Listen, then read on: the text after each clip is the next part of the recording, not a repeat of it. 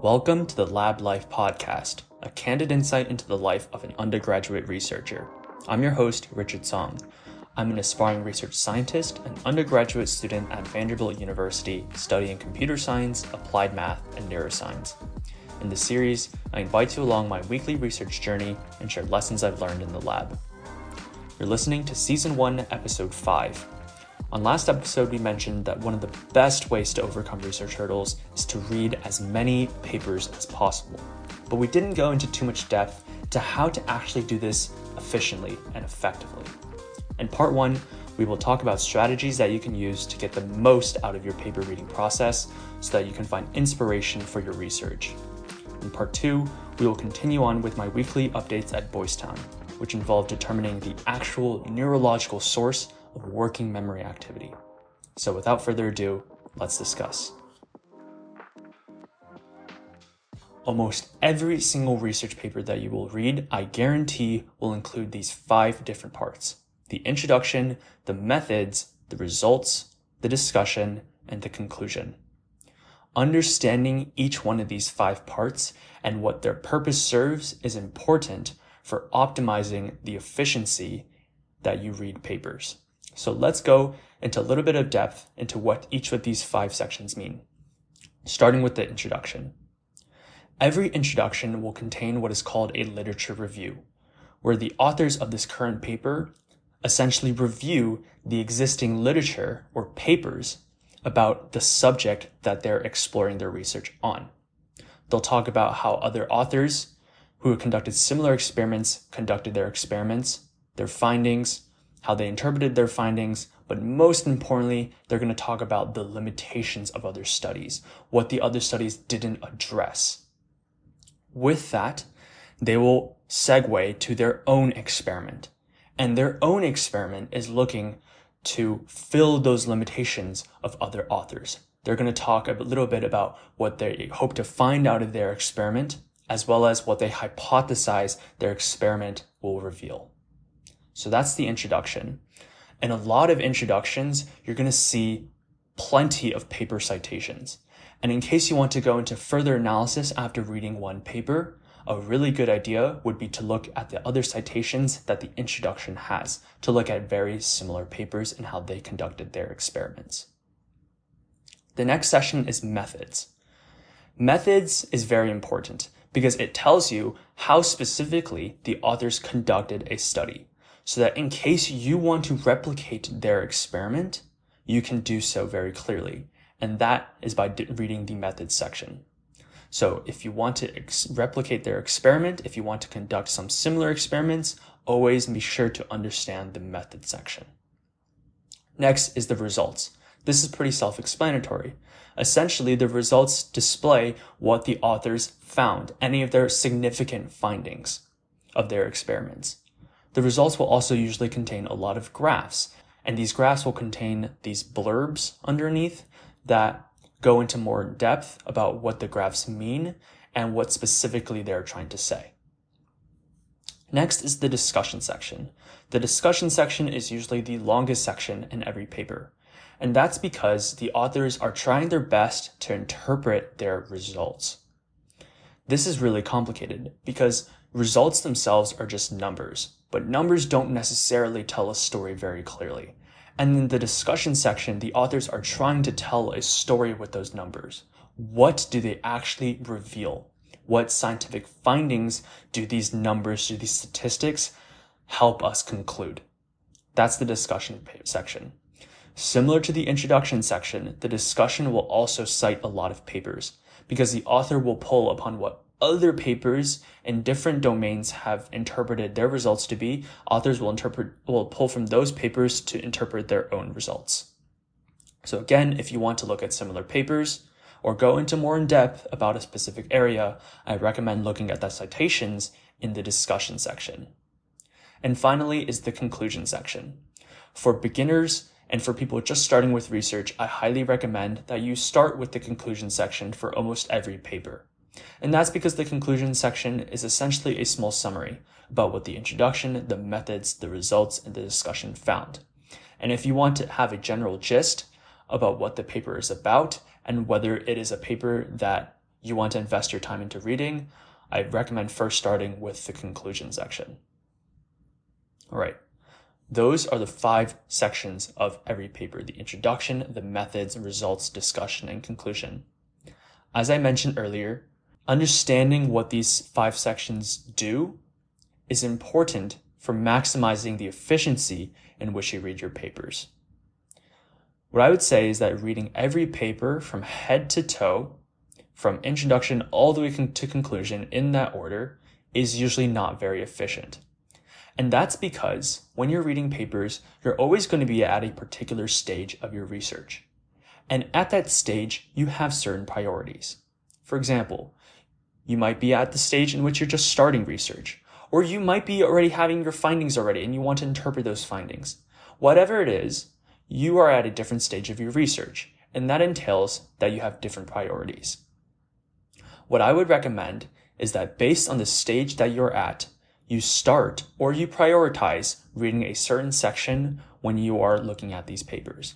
For example, if you're stuck coming up with an experimental paradigm, meaning you don't know what experiments you want to conduct and how to take your analysis further from there, I would recommend that you start with the methods section. This is actually what I did a lot this week at Boys Town because I was in the middle of conducting my experiments and I wanted to make sure that the experiments that I were conducting were legitimate and would yield actual results. And that meant that I had to read a lot of papers on MEG and working memory and saw how they conducted their experiments. And that started with the method section. If you're stuck coming up with the project in the first place, let's say that you just matched with your PI and you're excited to do research, but you don't really know where to begin, I would highly recommend reading the introduction and the discussion. The introduction because of the literature review. It gives you a good sense about what similar projects are saying, and the discussion largely because it will contain further limitations that the authors have identified themselves. And these further limitations, as I mentioned earlier, are a great place to start your actual research yourself. Address the further limitations that other authors have identified in the past. Maybe you're unsure about whether your results seem feasible. If that's the case, then you should definitely start with the results section, just to see if your results have been replicated by other studies in the past or if you're unsure about what your results mean, if they are significant but you want to interpret them, then obviously start with the discussion section of papers. The point is that whatever stage of research that you're on, you will have different priorities. And it's important that with these different priorities, in order to maximize your paper reading efficiency, you start with different section of the papers. So one example that I would like to provide to support this idea is my research at Vanderbilt. My research at Vanderbilt was looking at how different physiological factors, such as breathing and heart rate, impact the functional magnetic resonance imaging, or fMRI, bold signals. So the signal that's coming out of fMRI readings. I was looking at how that correlated with different physiological signals and how that correlation changes with age. So to come up with my overall project idea, I've read the introduction of a lot of papers. For example, a lot of papers that I read in the past had mentioned that physiological signals such as breathing and heart rate really caused the bold signals of fMRI to be inaccurate. It kind of blurred out the bold signal, and this was an area of research that was really important. I got that information from reading introductions of papers. And then I got the idea to correlate age with how physiological data impacts bold because the discussion section of papers had mentioned that we need to look at how age may affect this relationship between physiological data and fMRI data.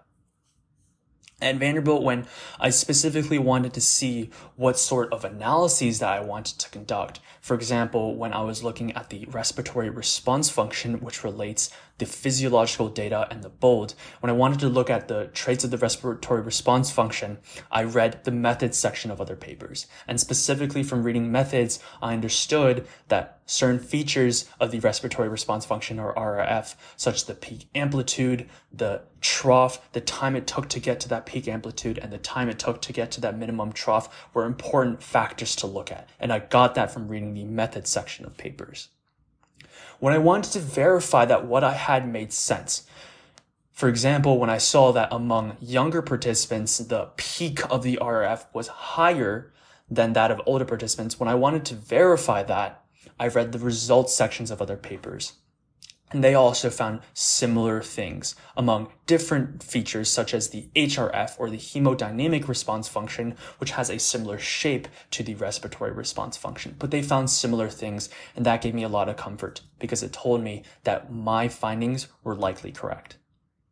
And finally, when I wanted to interpret my findings, when I wanted to explain why it is specifically that younger participants had a higher peak amplitude in their RF than older participants, I looked to the discussion section of other papers. And specifically, they told me that the vasculature or the size of the blood vessels in the brain and that of the lungs had a very big determining factor on how much of an impact breathing would have on fMRI bold signals. And I got that information from reading the discussion section. And by understanding all of those, by understanding my project idea and the specific analysis that I wanted to conduct, and verifying my results and interpreting my results, I was able to write a report on my findings a lot more smoothly. And that happened by reading papers in an efficient manner. Last episode, I also alluded to the fact that in order not to burn out while reading papers, you want to read papers actively. And I'm going to go into more depth about how it is exactly that you should do this. What I strongly recommend is that for all of the papers that you are reading for your particular project, you keep an Excel sheet that highlights certain important features of the papers that you're reading. For example, this Excel sheet should have headers for every paper that include the author of the papers, the journal, titles, year, the type of analysis that they conducted, and some quotes or summaries of the paper. That way, you keep all of your papers that you're reading organized and you know exactly what it is that you got out of every paper. Also, very important is that when you're reading papers, you highlight and make annotations about anything that's important that you read.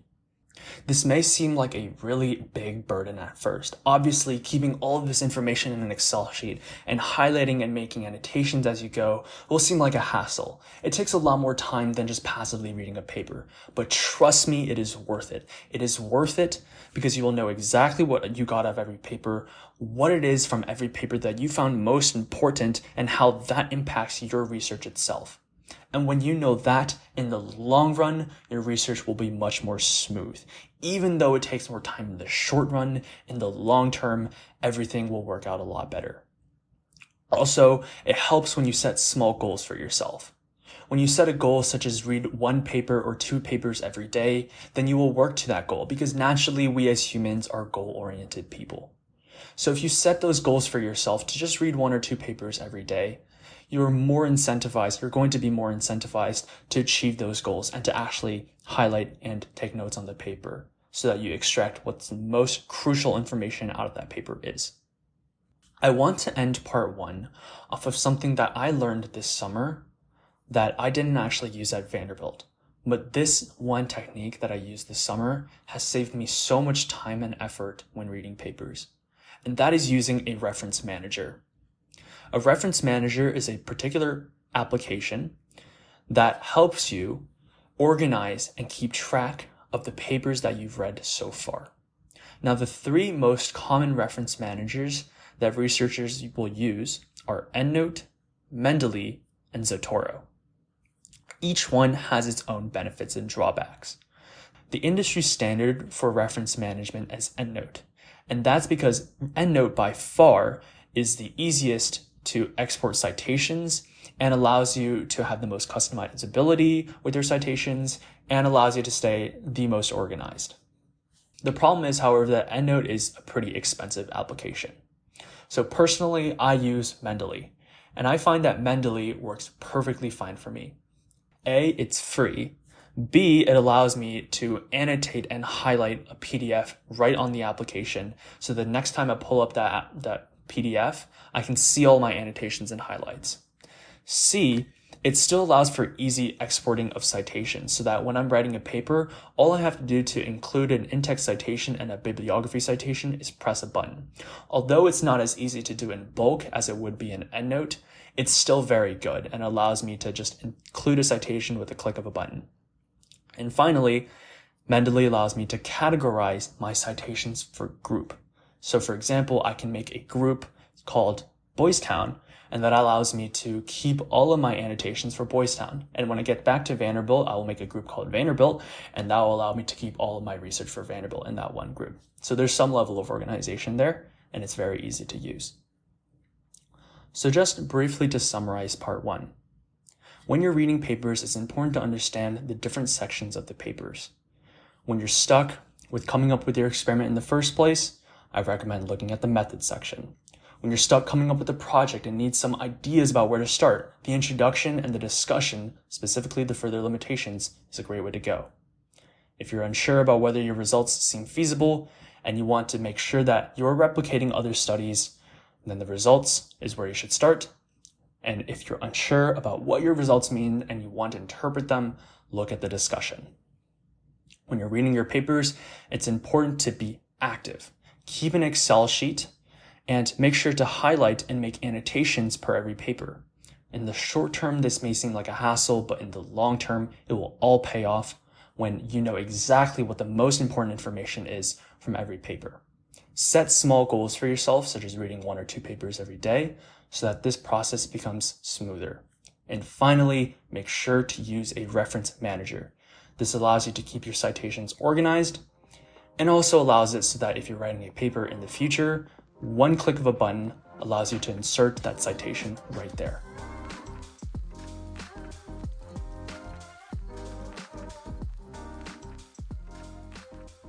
You're listening to part two of the Lab Life podcast, where I discuss my weekly highlights and findings at the Boys Town National Research Hospital Institute for Human Neuroscience. Now, before I begin this section, I want to start with the disclaimer.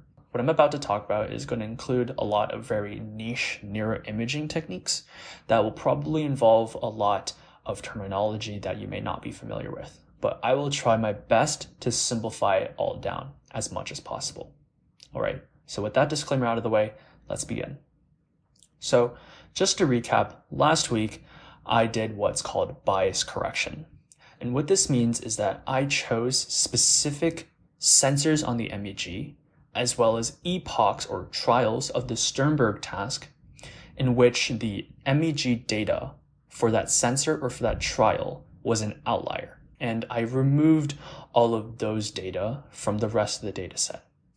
Then for bias correction, I saw specifically if the channels and the number of trials that I've removed correlated with the stimulation type for TDCS, whether that was TDCS on the left parietal lobe, right parietal lobe, or sham, placebo.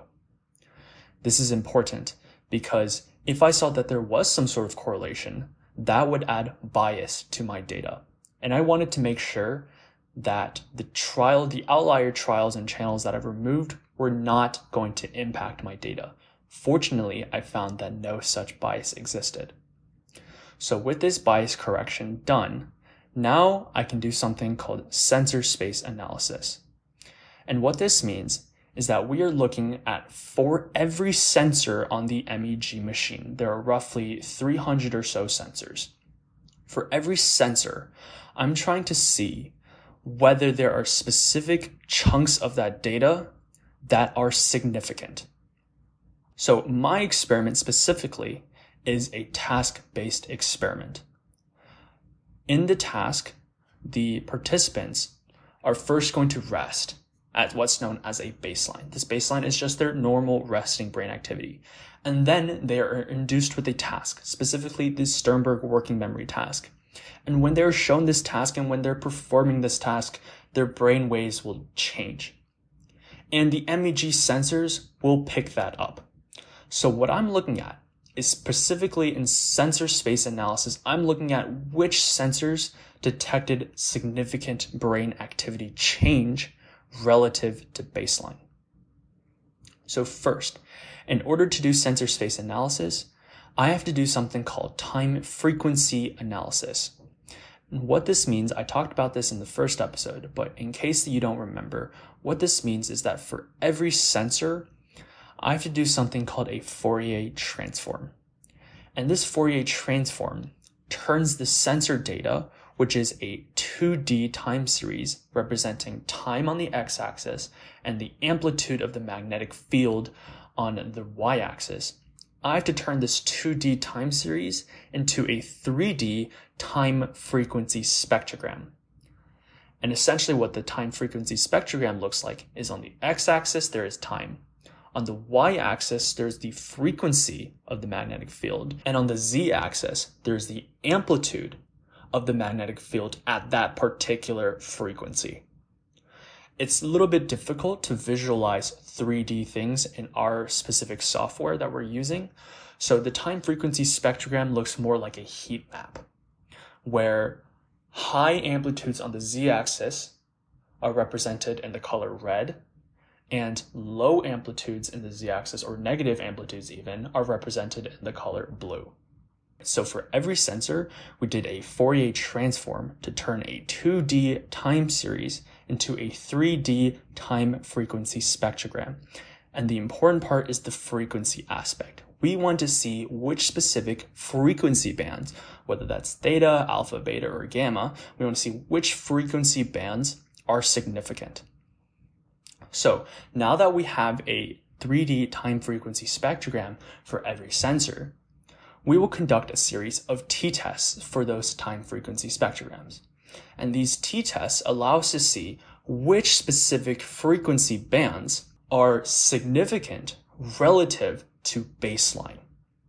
So for example, we found that the frequency band denoted by the encoding, which is roughly an alpha frequency, so around 8 to 15 hertz, and through the encoding phase was significant there is a strong desynchronization in alpha, meaning that the power or amplitude of alpha was lower than that of baseline. So just to summarize sensor space analysis. In sensor space analysis, for every sensor in the MEG, we are doing Fourier transforms to turn 2D time series into 3D time frequency spectrograms so that for every sensor, we can see which particular frequency time bands are significant. And we found that in a lot of sensors, in particularly the occipital cortex, as well as like left lateralized areas in the brain, so sensors in the left hemispheres, we saw statistically significant changes in frequency time bands relative to baseline. And those particular bands included the one that I just mentioned, that encoding alpha desynchronization roughly 0 to 2000 milliseconds and from 8 to 15 hertz. That was the one band. The second band that we saw that was significant was an alpha synchronization, which was very red in the time frequency spectrogram, an alpha synchronization in the maintenance phase, so roughly 2000 to 5000 milliseconds, and I want to say around 10 to 13 hertz. That was also significant. And we also saw a little bit of significant activity in the theta band, roughly 3 to 6 hertz in the encoding phase roughly 200 milliseconds all the way to around 1800 milliseconds. So those were the specific frequency bands that we saw were significant in certain sensors. It's also important to note that this information, these frequency bands of interest, are replicated in the literature. Through reading a lot of papers regarding working memory, I found that other researchers also concluded that these specific bands that I just mentioned were significant when doing a verbal working memory task. So that gave me a lot of comfort in knowing that my time frequency analysis was most likely correct. All right. So from time frequency analysis, from sensor space analysis, we can conclude that in certain sensors, we have these time frequency bands that are significant. However, one thing that's important to note is that MEG does not have good spatial resolution on the subcortical levels. What this means is that although a sensor that's lying above a cortex area, for example, might denote that there's significant activity there, that does not necessarily mean that there's good activity in the cortex because that is a cortical level. That's just on the outside of the brain. Maybe the activity is actually occurring right under the cortex. So that's a subcortical level, but the MEG sensor itself can't necessarily pick that up. So we need to do some sort of analysis that tells us what specific brain region, whether that's cortical or subcortical, is having the significant activity based upon significant activity that's denoted by the sensors. In other words, we want to go from significant sensor activity to significant source activity or brain area activity. And the way that we do this is a pretty complicated process that is called beamforming. And I'll do my best to explain beamforming as simple as possible. With beamforming, I like to think of it in two processes, the where process and the what process. The where process tells us where in the brain exactly is this activity coming from, and the what process is telling us what exactly are the brain oscillatory dynamics that are associated with this sensor reading. All right, let's start with the where. The where aspect of beamforming tells us where in particular a certain brain activity is occurring based on a sensor's reading. So to solve this problem of where the brain activity is occurring, we will make one critical assumption.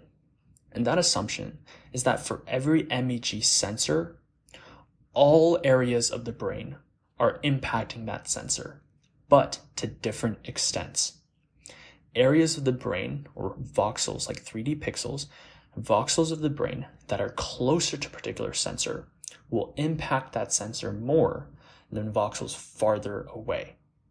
Sensors that are directly over the occipital cortex, for example, will be mostly impacted by occipital activity, more so than prefrontal activity, for example. All right. So with that assumption, we can generate something called a lead field matrix. And the lead field matrix uses a numerical representation to tell us how much of an impact a voxel's brain activity has on every sensor's activity.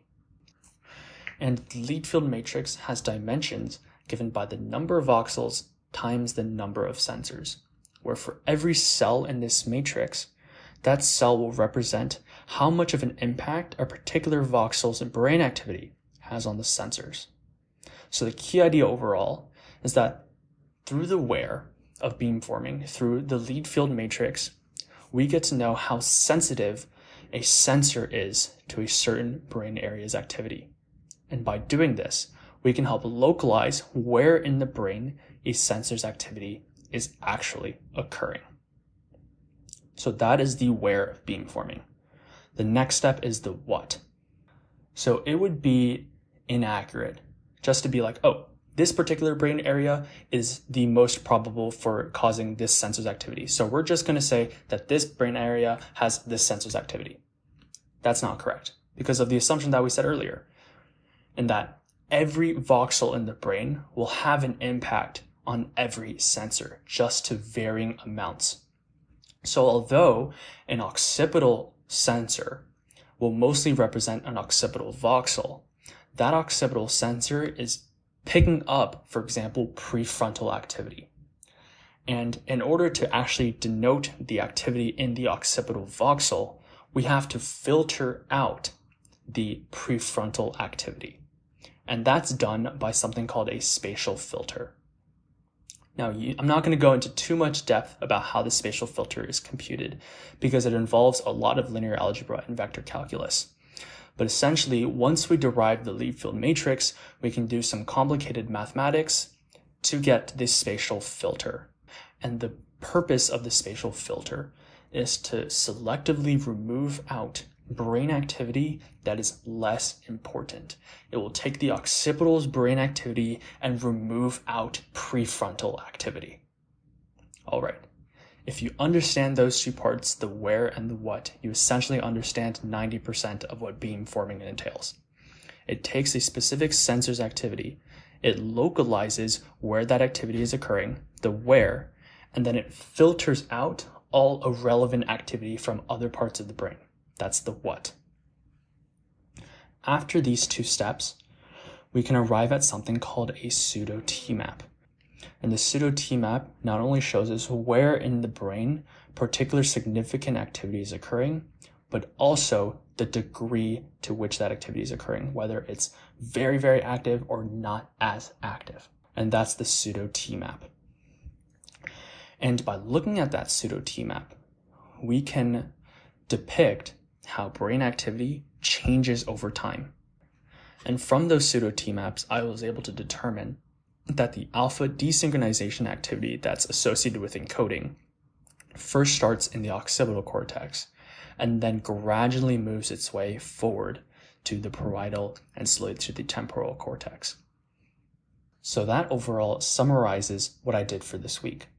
I first did sensor level analysis to determine which frequency bands in every sensor were significant. And from that, I did beamforming, or what's known as source level analysis, to determine where exactly it is that this brain activity was occurring and what was that brain activity. From that, I arrived at pseudo T maps, which allowed me to visually depict that activity in the brain and see how it changes over time. So for next week, I'm going to be analyzing how specific patterns of brain activity change among different stimulation types. So how do those pseudo T maps differ between the TDCS on the parietal left, parietal right, and sham? So thanks for listening, and I'll see you guys next week. Thank you for listening to the Lab Life podcast. If you enjoyed this episode, please consider subscribing and leaving a review on Spotify, Apple Podcasts, or whichever platform you're tuning in from. So long for now, and I'll see you next week.